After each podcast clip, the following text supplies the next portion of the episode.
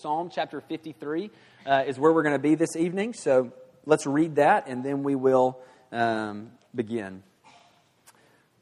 Psalm 53, verse 1 says this The fool says in his heart, There is no God.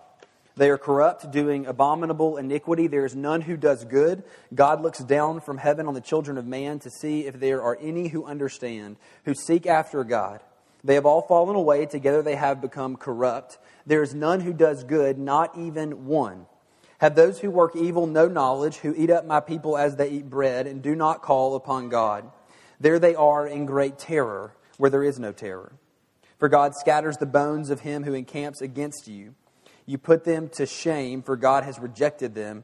Oh, that salvation for Israel would come out of Zion when God restores the fortunes of his people. Let Jacob rejoice and let Israel be glad. Let's pray together. Uh, Father, we love you and we thank you for the time that you give us to come and to look at your word. Uh, Father, I pray that as we approach your word this evening, Lord, that you would uh, just can communicate great things to us, Lord, that as we consider our state apart from you, God, that you would just, in the midst of realizing who we are, would you just reveal how, how magnificent your grace and love and compassion is to us, a fallen people. And Father, we're so grateful that you take us as vessels of mercy, Lord, that you do a great work in our hearts and you make us, um, you set us aside for, uh, for your glory. And so, Father, we ask you uh, this evening, would you use this time to, to do a great work in us, to conform us to the image of Christ and to um, just uh, mold our thinking to what you truly think. And, and Lord, we just ask you this in the name of Christ, and it is through his blood and in his name we pray. Amen. So I'm going to go ahead and give you a forewarning. Uh, psalm 53 is not an easy psalm. It, it communicates some difficult things. Um, it is almost perfectly parallel to Psalm 14. So, many, many weeks ago, when you were looking at Psalm 14, we're probably going to talk about some similar things. But ultimately, what Psalm 53 is about is who humans are apart from what Christ has accomplished. And it's really important that we understand this. And I really think that we as people do not, do not really pause to consider who we actually are apart from Christ. And let me explain why this is important. Um, really, especially in light of Easter. Um, so, as we just spent all of our uh, last week preparing for Easter services, thinking about Christ's resurrection, his death, burial, and resurrection, it's a wonderful time for us to consider how Christ has indeed rescued and redeemed his people. I mean, we should all walk away from Easter encouraged, excited. Um, it, it's a time where not only the church, but really the world has this unique um, I almost like to think of it as a pause. People begin to consider things that they don't normally consider. It's a good time to go around asking questions like, do you, do you ever think about spiritual things? Um, and, and more often than not, around the time of Easter, people really do begin to consider those things a little bit more than other times. And so, what I would like to do this evening is as we walk through Psalm 53, think about them in light of Easter. Because when we look at Easter, we consider the cross.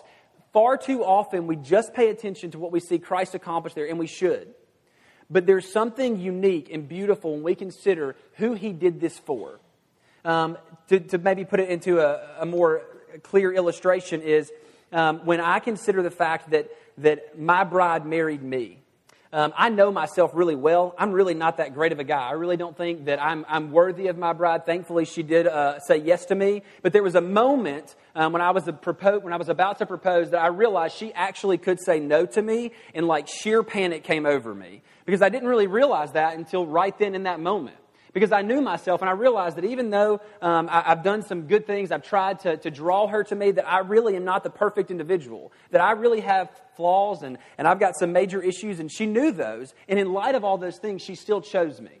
Does that make sense? And so when we consider the cross, it's good to consider who we are because ultimately what the cross is this grand proposal that Jesus makes to man to say, Come and be my bride. And so for us this evening, as we pause to consider who we are, who He made this grand proposal to, I am convinced understanding who we are apart from Christ gives us an even deeper appreciation and, under, and understanding of the grace and love and affection that He has for us, and how it is indeed unmerited favor.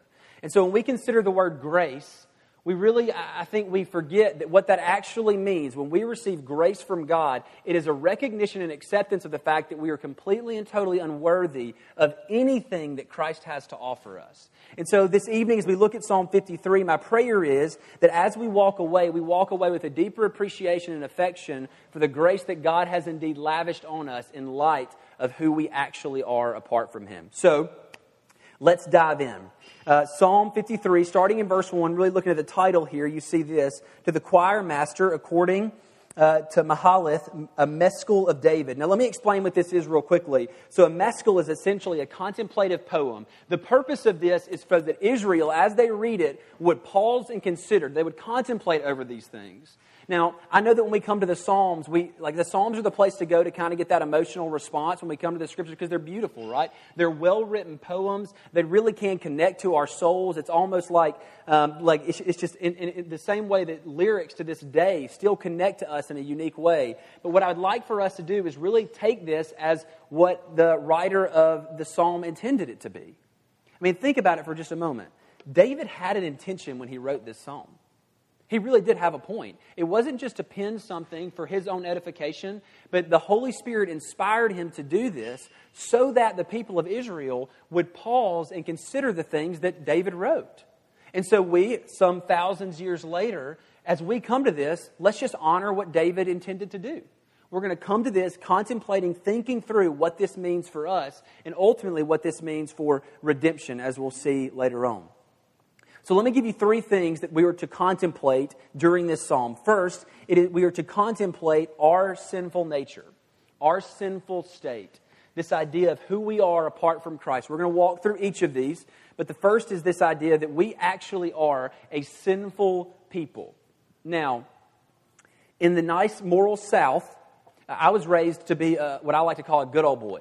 Um, I was raised to be a, ni- a nice moral individual. My, I had great parents who did a, a, very good job training me and really trying to build me into a gentleman and things like that. I still fail and falter, but, but they worked very hard to do that. But my morality is not what makes me good or evil. What makes me good or evil is ultimately what I do for the glory of God good in our terms is not this idea of us being moral. Good is what God says it is. So we're going to look at that in a minute. But secondly, we are to contemplate God's wrath. We are to contemplate God's wrath. Um, we live in a world where we have this God who uh, is often preached that does not have wrath. Ultimately, I think we rob him of his justice and his holiness. Um, and I just refuse to do that. As we come to the God of the Scriptures, we're going to say about God what the Scriptures say about him. And it does not shy away from the fact that we have a just, holy, and wrathful God. So we're going to contemplate God's wrath. And lastly, we're going to contemplate man's only hope. Pay very close attention to the word only hope. So as we look at this, we're just going to go verse by verse at first. So look at verse 1. It says this The fool says in his heart, There is no God. They are corrupt, doing abominable iniquities. There is none who does good. Now, when I look at this first verse, there is this idea of atheism. There is no God. Now, I'm going to be the first to mention, when I, when I looked at this passage, my immediate thought was we're going to have to talk about atheism just real quickly. Um, but as I studied this passage, what I really came to the conclusion of, yes, the atheist says in his heart there is no God, but how frequently do we, by our actions, communicate that we truly believe that there is no God? Or at bare minimum that we, uh, we believe that the God of the Bible is not one that we actually, that really does have authority to see us in our secret place, to see us in the midst of all of our sin. Is he really the omniscient God? Is he really going to hold us accountable? And so I just want to walk through this real quickly. I'm convinced that this statement is not a statement of atheism, but of idolatry. Um, this idea that there is no God is not a statement of atheism, but of idolatry. It, it indicates there is something wrong within the human mind and heart. And so let's look at this real quickly. The first one I do want to take is this idea of the atheist, the one that would actually proclaim there absolutely is no God. They're making an argument, whether it be from science or experience or what have you, that there really is no higher being, no deity at all. And there are many of these, and they've multiplied in our day. Um, or so it seems. And ultimately, what I would like to point out to you is I'm convinced that, they, that there is really no such thing as an atheist altogether every time I consider the idea of atheism, it's somewhat of a, of a laugh because they say that there is no God, but ultimately what atheism is, is a proclamation that I myself am God. Um, there is no such thing as true atheism. It is an idolatry. It is this idea that I myself am God. And let me, let me make clear to you probably why this is so appealing to the sinful heart, why it's appealing to the atheist, the one who rejects God altogether, and why it's even something that comes about in the Christian heart. Because the idea that there is a God that we must be accountable to is something that causes us to tremble. I mean, you ever stop to consider that um, the atheist, in the midst of his argumentation against the, uh, a deity, really what he's arguing against is one that he has to give an account to. He is saying, I am my own authority. And friends, we live in a world that that's the proclamation across each and every man. This idea of relativism that has come about in the last couple, probably decades, that, that my truth is maybe not your truth, but, it's, but it, it's mine. I have the right to have it. This idea flows from the idea that there is no truth, and it flows from the idea ultimately that there is no God. Relativism cannot exist in a world where there is a deity, a deity to set truth. And so when um, the fool says in his heart, There is no God, ultimately what he's saying is, despite reality, despite the fact that I've made myself to be God, I'm arguing not that there is not one, I'm arguing that there is not one to whom I must give an account. And so the atheist is an interesting one, but I'm not convinced that that is the one to be most fearful over.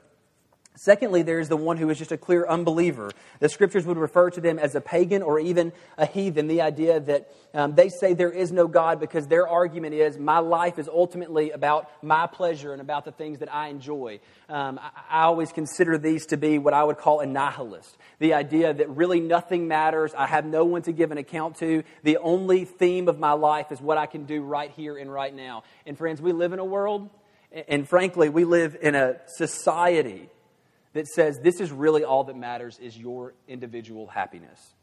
Really, there's no cult, there's no, um, it doesn't matter how it affects the individuals around you. And so the reason they proclaim there is no God is because they refuse to say that there is one who would limit them in their pursuit of pleasure. But the one that is most fearful, I am convinced, is the, un, the, the Christian who would argue there is no God. Now, we don't argue it day in and day out, but we argue it in our secret places.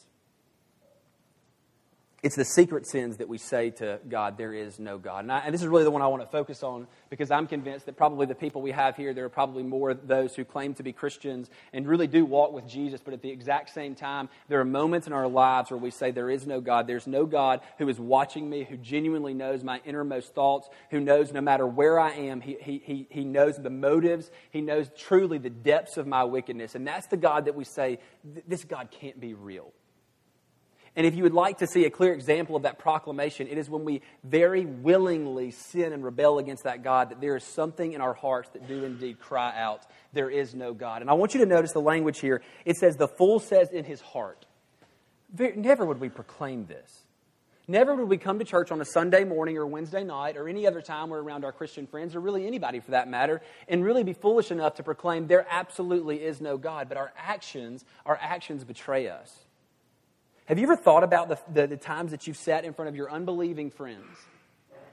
And in the midst of that, you are partaking in the exact same things that they are doing, things that are completely and totally contrary to God's will for your life. And in that, you are making a proclamation to them, whether you verbalize it or not, that there really is no God that has authority over me, or at bare minimum, one that has my heart.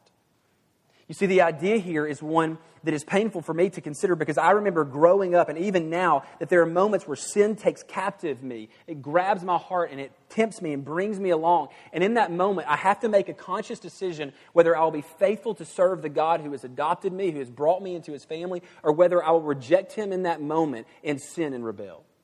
Because that's ultimately the decision that we make time and time again. And I want you to notice the language here this fool that says in his heart, the fool is the one who says, I understand these things, I've grasped them, but at the exact same time, I am rebelling against them. He is fully aware of them. And friends, is fully aware of, of the truths of God's word as we are.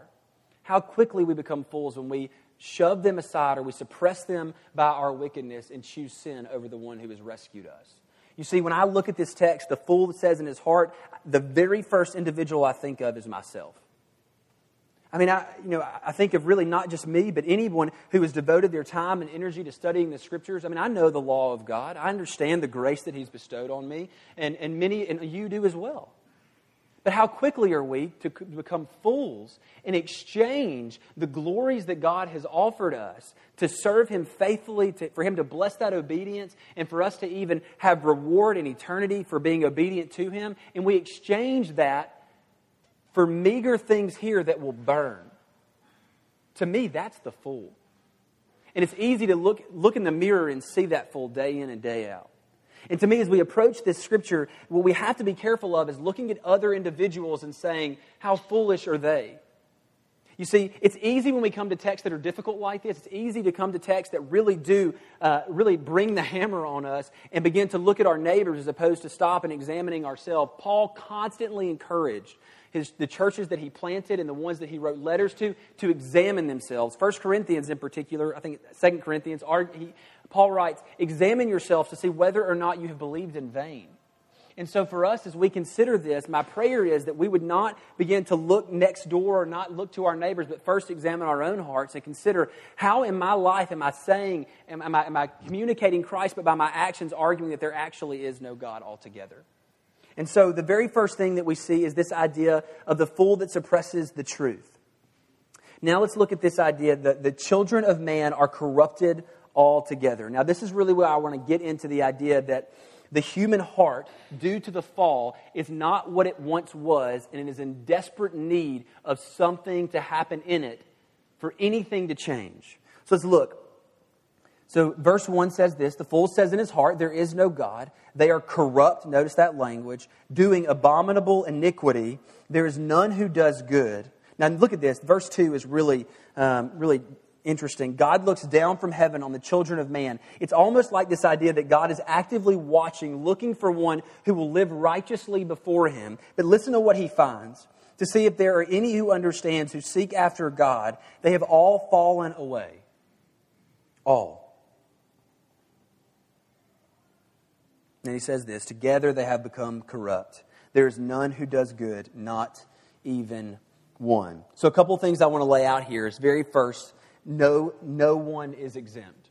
Not a single soul is exempt from this. And I want you to understand, like, and the reason this is so important to communicate here. And when I mean here, I mean the South, where we have this idea of a cultural Christianity, and the exact same time we have churches on every corner. The, I can't tell you how many times I've been asked why I'm planting in Olive Branch, Mississippi. And the reason that, that we, we feel the need to plant there is because I'm convinced that there are thousands of people who truly believe that their good deeds will get them in. And a true gospel message needs to go out that says, not a single soul will enter the gates of heaven by their good works because not a single soul has done a one. And it's a painful thing to consider from time to time because I remember growing up, and I, even the other day, I was talking to my father, and he was talking, we were talking about what a good man looks like. And, and, I, and I laughed at him a little bit, and I said, know, I think there's only been one. Um, we look to Christ. That's where we see a good man live a faithful and true life and of an obedience to the Father. And so when we look at what a good man looks like, we have one place to fix our eyes, and that's on Christ. But, sweet friends, if we really understand who we are apart from Christ, and, and really all you have to do to examine an illustration of this is really consider your own heart and my own heart. Because no one has a front row seat to the true wickedness of the human heart as us. But it takes a painful thing to do from time to time when we stop and consider who we truly are. We stop and consider the real motives of our heart, even in our good deeds. When we consider the motives of our heart in our best deeds or even in our most wicked deeds, because so, so rarely do we really have a motive that says, All glory be to Christ. All glory be to Christ. But far more frequently, we think about our own glory, our own renown, our own fame. And so when God looks out over all the earth and He's looking for anyone who understands or acts wisely, He finds not a one. Not a one. And what's interesting is there are people that we give free passes to because we think they're good old boys. Genuinely, how many people have you walked by and by their morality said they're probably believers? And yes, we should see people's fruit. But how many times have we passed up good gospel opportunities because we live in the South and we're convinced they've heard the gospel and they act wisely, and so we just take a back row? We sidestep it. But, friends, despite how morality looks, there is no free pass with a holy God. Justice must be done. And as he looks out over all the earth and finds not a single soul who has done a good deed that, that, that God might repay him, he will scream, Justice must be served. And so, as we consider this, the very first thing we must consider is not a single individual is exempt. And that means our closest friends, that means our children, that means our parents, that means our brothers and sisters regardless whether they grew up in the exact same situation you did we must communicate to them a gospel message that says, yes, indeed, Christ has paid our debt in full, but he will change your life to make him to make you look more like him day in and day out. And so my prayer is that as we consider this, that we would be quick to pay attention not only to our own hearts, but also to those around us and realize that there is not a single soul who will get into heaven by his own merits, for he has none. And all the ones that he might bring. I had a student ask me one time, when I get to heaven, or when I get to the gates, what will I say to God that he might let me in? Brilliant question from a 14 year old girl. And she said, and she began to talk about her deeds. And I began to consider as she was racking them up because a 14 year old, I mean, I was thinking, my goodness, all the things you've done for the Father. And as she began to compile those things, I, the verse came to mind Your righteous deeds are as filthy rags, and that's what you desire to get into heaven with. And it matters not if you think that your good deeds have outweighed your bad. For a just and holy God, one is all that is necessary to condemn, and they cannot be outweighed by your good deeds, because He is indeed a just and holy God. Sin must be punished. And I looked at her and I said, The only thing that can get you into heaven is you stand before that, that terrible but yet glorious throne is Christ and Him crucified. That is our one proclamation, our only proclamation. And friends, whether no matter how much you care about an individual, no matter how much you see their morality, when they stand before that throne, if they do not yell Christ and Him crucified and find their comfort and rest there, then He will say, Out with you, you evildoer, I never knew you. Not one is exempt. Now let's look at some of the effects of the fall and this idea of the children of man, who we are. So we are children of iniquity children of iniquity. You see in verse 1, they are corrupt, doing abominable iniquity. I mean, this language really comes through a couple of times, but to really just give it some clarity to the idea of iniquity, iniquity is taking something good and twisting it, corrupting it. Um, whenever you look at, for instance, the fall, when you look at um, when you look at Satan began to tempt Adam and Eve, he begins to corrupt some things that God has said. That's his, that's his primary goal. And really, he's the father of it. That's what he likes to do. That's how he likes to manipulate mankind. And that, frankly, that's how he's almost built something in us as we have fallen and rebelled against God. Iniquity has become really our primary motive or primary means of sinning. Yes, to sin is to miss the mark, and I'm convinced that out of the three, we have sin, missing the mark, ultimately just failing to meet God's righteous requirements. You have iniquity, this idea of twisting and, and making something good wicked. And then lastly, you have this idea of transgression. So, transgression is um, looking at perhaps one of the Ten Commandments where it says, Thou shalt not murder. And then you see Jesus even deep in that uh, in the New Testament when he said, if you've, if you've hated someone, you've murdered them. The idea of transgression is seeing that line clearly and crossing it. Just looking at it and saying, I'm going to go right through that. If you'd like to see that demonstrated, tell a child not to push a button. Um, and you will quickly see that child immediately go and push that button. Uh, that's the idea of transgression. But, but for us, I'm convinced that the humans, more than anything else, have taken a great likening and also have mastered the idea of iniquity. We are children of iniquity. iniquity. We take the good gifts that God has given us and we corrupt them, don't we? And we take the most blessed things and we make them the most wicked. Uh, Matthew Henry, um, in his commentary on this psalm, uh, said, The most blessed things corrupted become the worst the most blessed things corrupted become the worst. And such a profound statement that we, as children of iniquity, take the most blessed things that God gives us. I mean, think of food, for instance. Let's just take that. Food is a blessing, amen?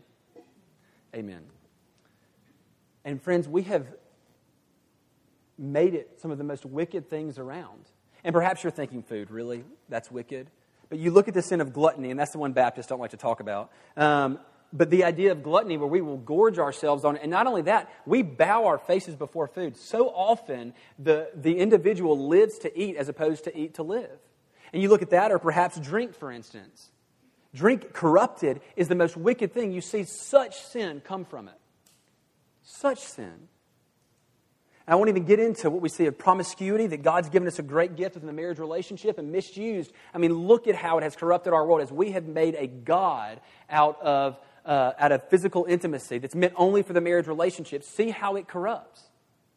You see, one of the, some of the best things that God has given us as gifts, we have corrupted, we have made wicked. And all of this flows from the fall. And this is really where I want to pay attention here. Because something happened in Genesis chapter 3 that still has effect in our hearts. And far more than that, it seems to even be growing worse and worse and worse. And we like to think about it that way. But in, in reality, the human heart is so wicked apart from God doing a great work in it. It screams day in and day out, My glory, not yours. And it takes the good gifts that God has given and says, Away with your prescribed method. I refuse to bow to them, and I will do them as I see fit. And that's why the human heart cries, There is no God, because we refuse to bow to his authority.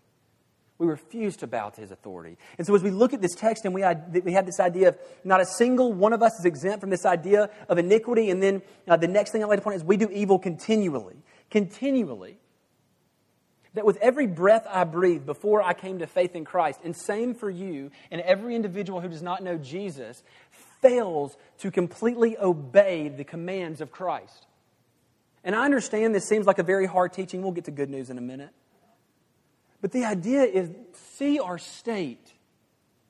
See our state. Somebody told me one time grace is, um, grace is the idea not of someone stopping because they didn't owe you something. When you're broken down on the side of the road, grace is when you drive by them firing a weapon, trying to kill them, and then you break down, and the same people you fired a weapon at come and fix your, fix your car just five minutes later. That's the idea of grace. And so when we look at this passage and we consider that we are completely and totally corrupted, children of iniquity, and imagine this idea that we who are called to be the image bearers of God have corrupted it to such an extent that it is almost unrecognizable, yet we still walk around with it. The holy, just, perfect God looks at his image every day corrupted with sin, how easy would it be to just say, kill them all? And here we are. I like to argue that the good news of Genesis chapter 3 is that there's a chapter 4. Because in his infinite holiness, justice, and wrath, there should never have been a chapter 4. Wipe them out. And yet, here we are. Lastly, I'd like to point out the positive that we fail to do. See, it's easy to look at the things that we do and look at those and call them wickedness, but as we who have been called to a higher standard, as image bearers of God, we fail to do good. We fail to do good. I mean, day in and day out, we have things that God has prescribed, that we see them in the Old Testament, the idea of laws. But more than anything else, let's just take the positive command to love the Lord your God with all your heart, with all your soul, and with all your might. And we fail. We fail horribly. And as we look at that command, we say, as the fool does, there is no God, therefore I will love myself with all my heart, with all my soul, and with all my might. That it's certainly only about me, about my comfort, about my pleasure, and my renown. It's about my kingdom. And so we have failed to do good continually. Not a single thing that we do before the point of salvation do we do to any glory toward the Father. He alone deserves it, and we rob him of it day in and day out. Quote by A.W. Pink, one of my favorite authors, says this The sinner is unquestionably guilty. It is not merely that he has infirmities or that he is not as good as he ought to be. He has set at naught God's authority, violated his commandments, trodden his law underfoot. And this is true not only of a certain class of offenders, but all the world is guilty before him. I come from a family where my father and my grandfather both are attorneys. And so I like I can't help but think of things in a courtroom setting. And as I look at this case, can you imagine this being pled in God's courtroom? That we have set at naught God's authority, violated his commandments, trodden his law underfoot. What would any just judge do? I mean, we would find it fault and have a judge that would pardon this sinner disbarred on the spot who would remove him from the bench because he was unworthy to be there. And so we have a major issue then at play. But before we get to the solution to this issue, let's ask the question what does this indeed do to the sinner? What does this bring about in the sinner's life? So notice verse 5. The sinner lives in terror of God's justice. Notice this. There they are in great terror where there is no terror. The idea that the sinner who has rebelled against God, even though he may proclaim with his heart, there is no God, still lives with this idea that there is a God that he will indeed be accountable to. Friends, it is built within man. We understand, whether we proclaim it or not, that there is one to whom we will give account. And it brings fear and trembling. One of the ways that I like to consider having a conversation with an atheist, because um, the Lord has given me ample opportunities for that the atheist and the agnostic I've had rather interesting conversations with, but I consider the way that they argue. And they argue in a way that is passionate. I mean, they, they argue from a place of fire. And I'm fully convinced the reason they do is because for them to ever go back on their phrase, there is no God, they must come to the real conclusion that there is a God who is full of wrath and justice that they have spurned time and time and time again. They fight pa- passionately from a place of fear. When I consider having a conversation with that those individuals, it's interesting to watch them waver. It's interesting to see when a well laid argument is placed before him, them they just tremble. And how do we also, even in the midst of difficult situations when we sin, almost instantly you see that, that fear, and then prayerfully there is at least, that there is a fear of God that we should indeed have. And, and, and what's interesting, if you want to see a really clear illustration of this, when you're driving down the road and a police officer comes by, you're not speeding, but you're still hitting the brakes a little bit, you know what I mean? There's still that terror. Even though there's no reason to punish you, you're being just. You're being a just citizen. You're not speeding. And so, what God's saying here is He's inspiring David to write is they're looking around. There's not a single thing that should terrorize them, but still they live their life in this state of terror and fear. And, friends, the unjustified sinner has to live this way because at any moment their life may end and they might stand before a just and holy God free from any pardon of sin and have to give an account. What a terrifying way to live. Terrifying way to live. Because they've trodden underfoot the laws of God. They've looked at his authority and spurned it, and they violated each and every one of his commands. And so, here, just before we go any further, uh, what are we to do? I mean, does this case not seem a bit hopeless? I mean, when you consider the wickedness of the human heart, who we are, and friends, I'm not giving an illustration because you know your heart. The same way I know mine, I need not a single soul to convince me of how wicked I am. I need to only do a bit of introspection. And as I do that, I find myself completely at fault. I find that I have indeed uh, spurned God's authority, that I've violated His commands, that I've looked at His law and said, I've got a better way. I don't need anyone to convince me of that. If I were to walk into a courtroom, I would have to instantly plead guilty. So, what then are we to do? And as David writes this, and remember, this is an idea of contemplation. He's, he's asking his people to consider this. Why would he ask his people to consider this?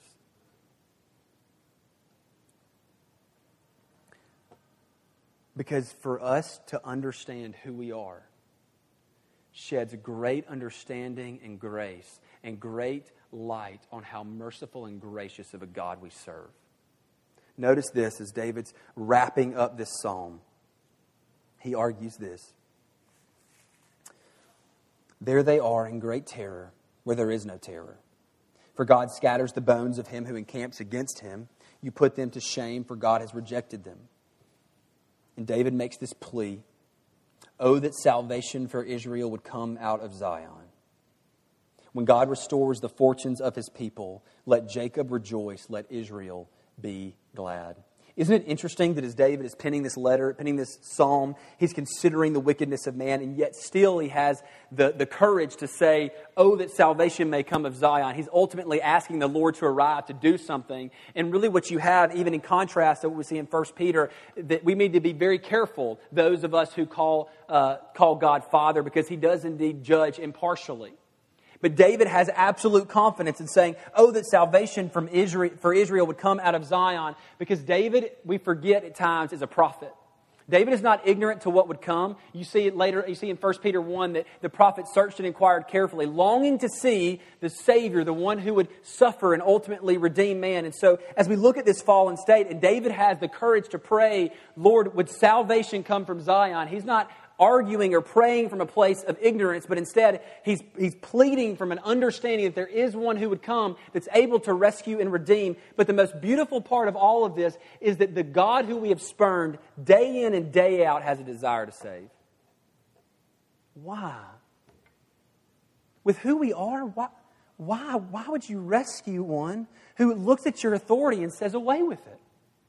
Who would argue day in and day out, there's absolutely no God. And if we don't argue it with our mouths, we argue it with our hearts and our lives. And yet He is one who is quick to come and rescue. And the reason that He does this is surely, surely from His grace. We forget what grace is because we refuse to ever examine our own hearts. We forget the depths of it because we forget the depths of our sinfulness. We forget how truly unworthy we are. That, that God looks at us, ruined sinners, and said, I want that one to be my bride. I want that one to be the one that represents me in the world. I want that one to be the one that goes out and makes my name famous. I want that one to be the one that I restore that image in. And He does that sheerly because He says, I'm going to do a great work in all the world. And I'm going to pick for myself the most hodgepodge group of people, and I'm going to use them for my glory and my glory alone so that no one ever can say that they did it.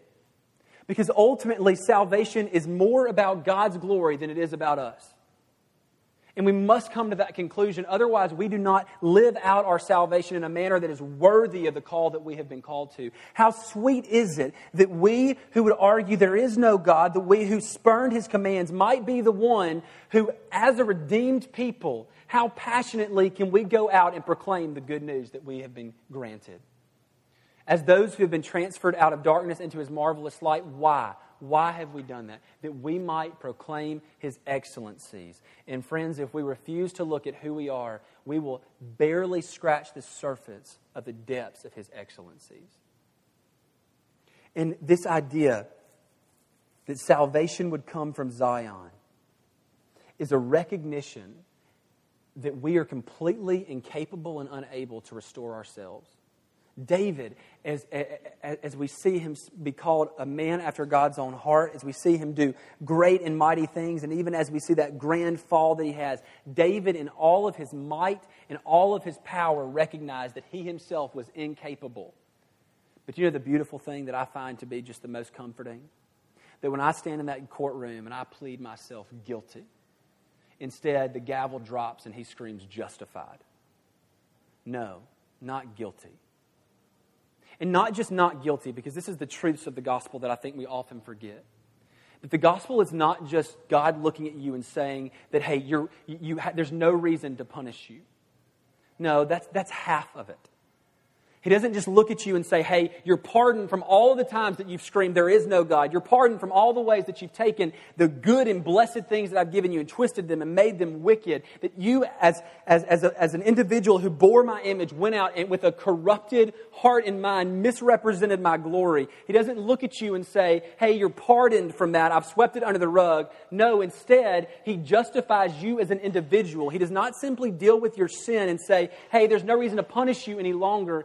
Instead, he takes it, nails it to the cross, and cancels the record of your debt, cancels it as if it were never ever there. And far past that, he grants you every single obedient thing that Christ has done and credits it to your account. That he doesn't look at you, the one who cried, There is no God, but the one who says, Not my will, but yours be done. That's the gavel that falls in that grand courtroom. In the midst of us standing there, that we are naked and exposed before Him, that there is absolutely no righteous thing that we have ever done. And He says, This is my Son with whom I am well pleased, not based on our merit. Not an ounce of it based on our merit. And praise God that not an ounce of it is based on our merit. But instead, He, instead, he looks and He sees His Son we have been purchased by the blood of Christ. It covers us. And from the moment that you have been saved, the moment that you pleaded with Christ to rescue and redeem you, He does not see you as the one who cries, There is no God, but instead He sees you as a beloved heir. He sees you as perfect, flawless, without stain, wrinkle, or any such thing. He sees you as His beautiful, flawless, perfect bride. And in light of our fallen state, we must ask, why? And the answer always flows back to this sheer grace. And so, my friends, my prayer is that as we consider this idea of who we are apart from Christ, that we may get a more clear and thrilling view of who Christ is. Because far too often we neglect looking at ourselves because it's painful at times. But, friends, as we realize who we are apart from Him, we can realize the true magnitude of His beauty. We can realize the true splendor of our groom. And we, although a corrupt bride, He will make perfect. He will indeed make perfect.